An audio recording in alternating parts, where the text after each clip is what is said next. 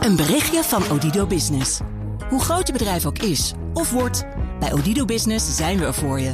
Met unlimited data en bellen en met supersnel en stabiel zakelijk internet. Ook via glasvezel. Ontdek wat er allemaal kan op odido.nl/slash business. Het kan ook zo.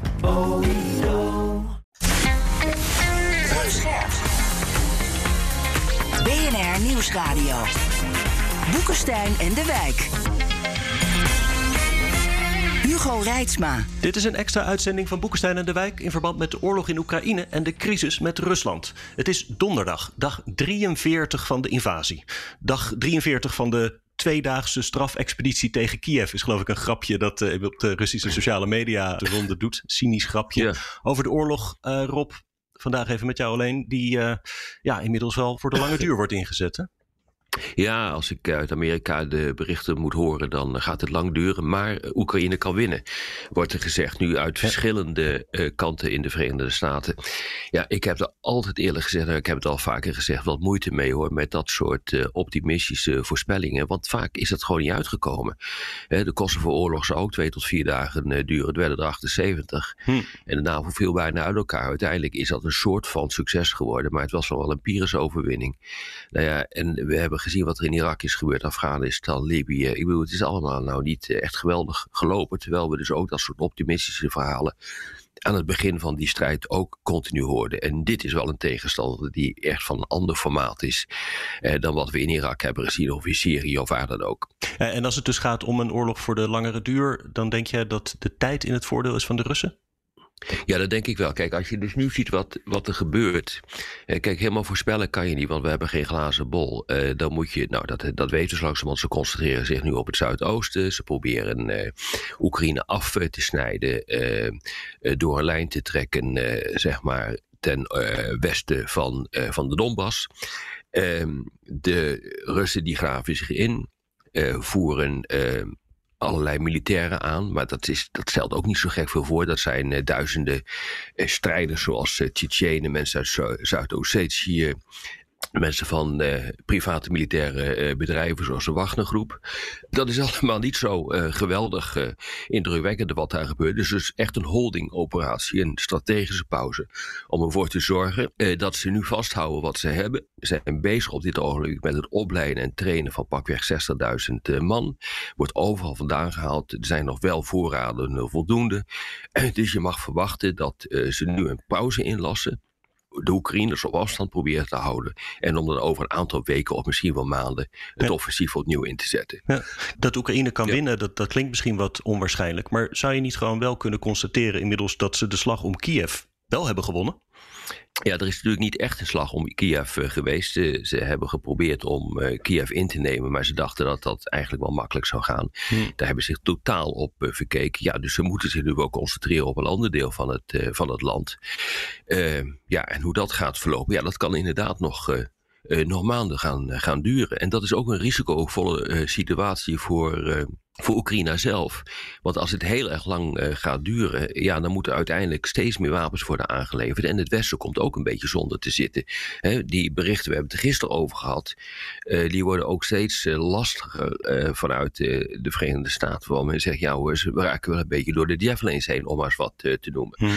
Dus hoe langer het duurt, hoe, hoe linker het wordt en hoe uh, groter ook de kans uh, voor Rusland is om zich te herpositioneren, nieuwe troepen aan uh, te voeren en nieuwe artillerie bijvoorbeeld aan te voeren, een luchtoverwicht te krijgen en dan uiteindelijk alsnog door te pakken. Ja.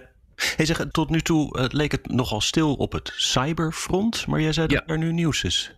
Ja, dat is allemaal super geheim, maar dat is wel natuurlijk allemaal uitgelekt. De Amerikanen die hebben uh, overal uh, in het hele land, zonder ook dat bedrijven het wisten, malware, Russische malware uit de computers uh, gesloopt.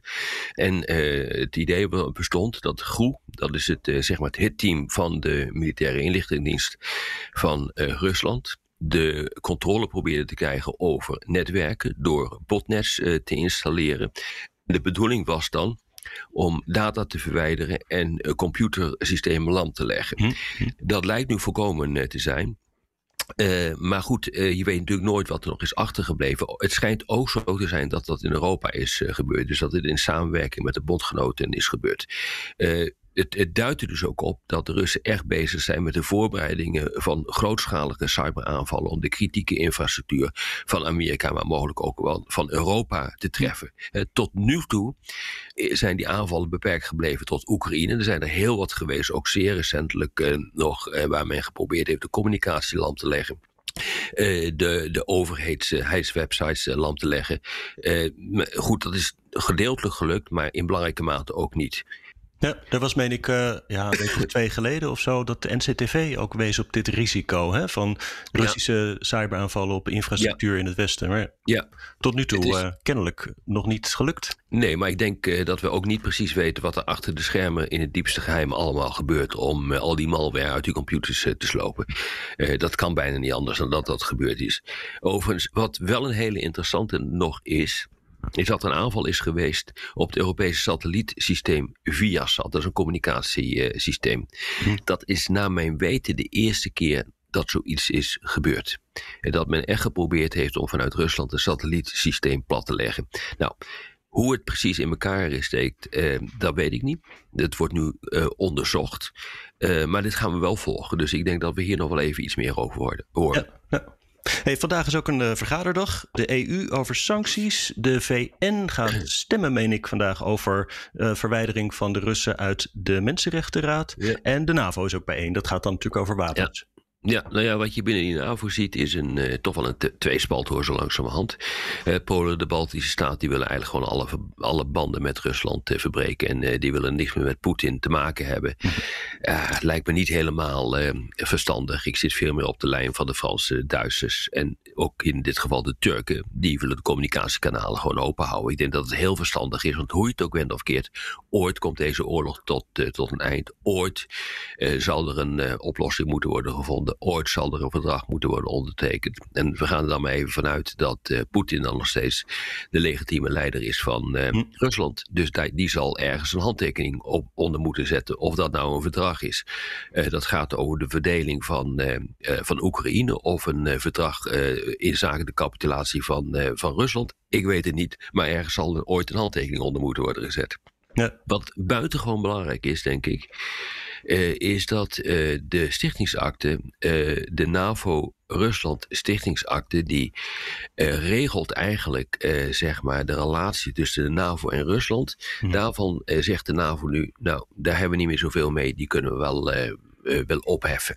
Daar zit een hele belangrijke clausule in. Daar hebben we het al eens eerder over gehad. En die clausule die verbiedt de NAVO om grootschalige troepen, uh, een grootschalige troepenaanwezigheid te hebben in, uh, in de Baltische Staten. Hè. Daar liggen nu enkele duizenden uh, NAVO-militairen. Dat is echt gewoon heel klein. Mhm. En ik denk dat ze dat nu los gaan laten. En wat we nu zullen zien, is een, uh, een versterking uh, van de NAVO-aanwezigheid in de Baltische Staten. En dan wordt het spannend, want wat gaat Rusland dan doen? Gaan ze bijvoorbeeld troepen uh, die in Belarus uh, zijn gestationeerd naar de zogenaamde Suwalki Gap uh, sluizen?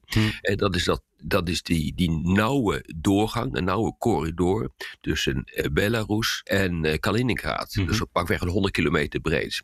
Die zou je in principe kunnen afsluiten. Als de Russen dat doen, dan zal de NAVO dat weer zien als een daad van agressie. En daar moet dan weer op worden gereageerd. Dus ja, ik begrijp dat de NAVO het gaan doen.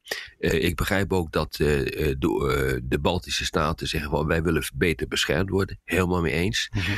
Maar ook hier betekent dat weer net zoals als met die transporten van die hele zware wapensystemen, dat je in die situatie komt dat je dus op, op verschillende onderdelen weer een confrontatie gaat komen met, uh, uh, met, uh, met Rusland. Ik neem aan dat daar goed over na is gedacht. Ik constateer alleen dat er dus een enorm escalatierisico hier zit. Ja.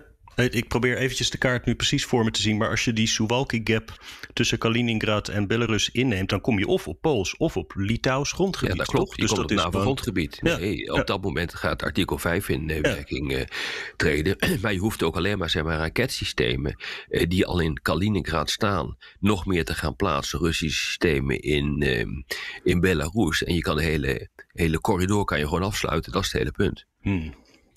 Uh, voor we nog somberder worden, ja. misschien een luisteraarsvraag erin gooien. Ik had er eentje gevonden van Simon Bertens, die ook reageert op waar wij het veel over hebben. Uh, hij zegt: Ik snap de heren over de realpolitiek voor nu. Maar we wisten al jaren dat Poetin een niet te vertrouwen autocraat was. Waar was de realpolitiek toen? En ja, hoe met China, ook daar worden we steeds afhankelijker van. Is onze politiek niet de oorzaak van deze en komende ellende? Nou, we hebben het in belangrijke mate wel laten gebeuren. Kijk, wij zijn niet de oorzaak van een interventie die uh, Rusland gepleegd heeft in Oekraïne. Ik bedoel, dit is agressie. Die valt alleen maar uh, Rusland aan uh, te mm. rekenen. Ja, en daarmee vervallen eigenlijk voor mij alle argumenten van daarvoor. Dit mag je nooit doen. En daar moet ook tegen worden opgetreden. Hm. Maar hij heeft absoluut tegelijk de vraag stellen uh, dat we hebben zitten slapen. Ik bedoel, het is nog niet voor niks hoor dat we er wel achter zijn gekomen dat Europa in een soort strategische winterslaap uh, verzeild is uh, geraakt, waar ze nu hardhandig uit zijn uh, ontwaakt. En waarbij ook de interventie van Rusland in, in de Krim uh, eigenlijk niks heeft, uh, heeft opgeleverd. Ook toen zijn we rustig door blijven slapen. Maar inderdaad, we hebben ons altijd gewendeld uh, in zelfvergenoegzaamheid. We hebben altijd gevonden dat onze waarden fantastisch waren. En dat we daar eigenlijk niet voor hoefden te strijden. En dat machtspolitiek, dat dat iets is was, wat van de 19e eeuw was. Nou, we zijn er hardhandig achter gekomen. Mm dat dat niet zo is. En dan we, nou ja, mensen zoals Arend Jan en ik, en in dit programma roepen we dit al jaren. Mm -hmm, ja. ja. en het is ik vind het ook inderdaad heel erg zuur dat dit nu moet gebeuren. Om erachter te komen uh, ja, dat inderdaad die analyse, dat machtspolitiek nooit weg is geweest, gewoon klopt. Ja. En we moeten dus ook de lessen van deze crisis met Rusland toepassen op een mogelijk komende crisis met China. Dat denk ik. Je moet gewoon keihard zijn. En uh, één grote les die hier geleerd is, is dat militaire macht absoluut een belangrijk instrument is in de internationale betrekkingen. En dat je niet alleen maar met sancties kan afdoen. Ja. Overigens, één les die China dan weer kan trekken is uh, als zij over Taiwan denken, dat een, een, met een groot leger een klein land innemen nog steeds lastig kan zijn als de bevolking uh, niet staat te juichen voor je. Oh, absoluut. Dat is uh, absoluut een les die de Chinezen zullen trekken. Maar ze zullen ook de les trekken dat met Amerika niet te spotten valt. En dat Amerika gewoon echt gewoon de volop tegenaan gaat. En je, je dollarreserves bevriezen. En die hebben de Chinezen ook een hoop. Ja, absoluut. En uh, dus de Amerikanen zijn nog steeds machtig. Uh, als ze gaan samenwerken met de, de, uh, de, Europese Unie en een aantal gelijkgestamde landen in de Indo-Pacific, zoals Korea en Australië en Japan, dan wordt het echt ook moeilijk voor dat soort landen. Ja. Oké okay, Rob, dankjewel weer voor vandaag. Ja, tot morgen. Hi, ik ben Mark Beekhuis en die aflevering van Boekenstein in de Wijk was weer net een beetje te snel afgelopen, hè? Wil je meer nieuws en verdieping? Of bekijk je de dingen graag net van een andere kant? Luister dan ook eens naar de podcast die Talita Muse en ik elke dag maken. De Nieuwsdag. En waar vind je die podcast? Op de plek waar je ook deze podcast luistert.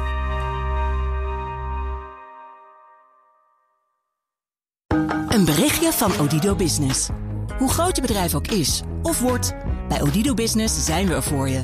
Met unlimited data en bellen en met supersnel en stabiel zakelijk internet. Ook via glasvezel. Ontdek wat er allemaal kan op odido.nl/slash business. Het kan ook zo.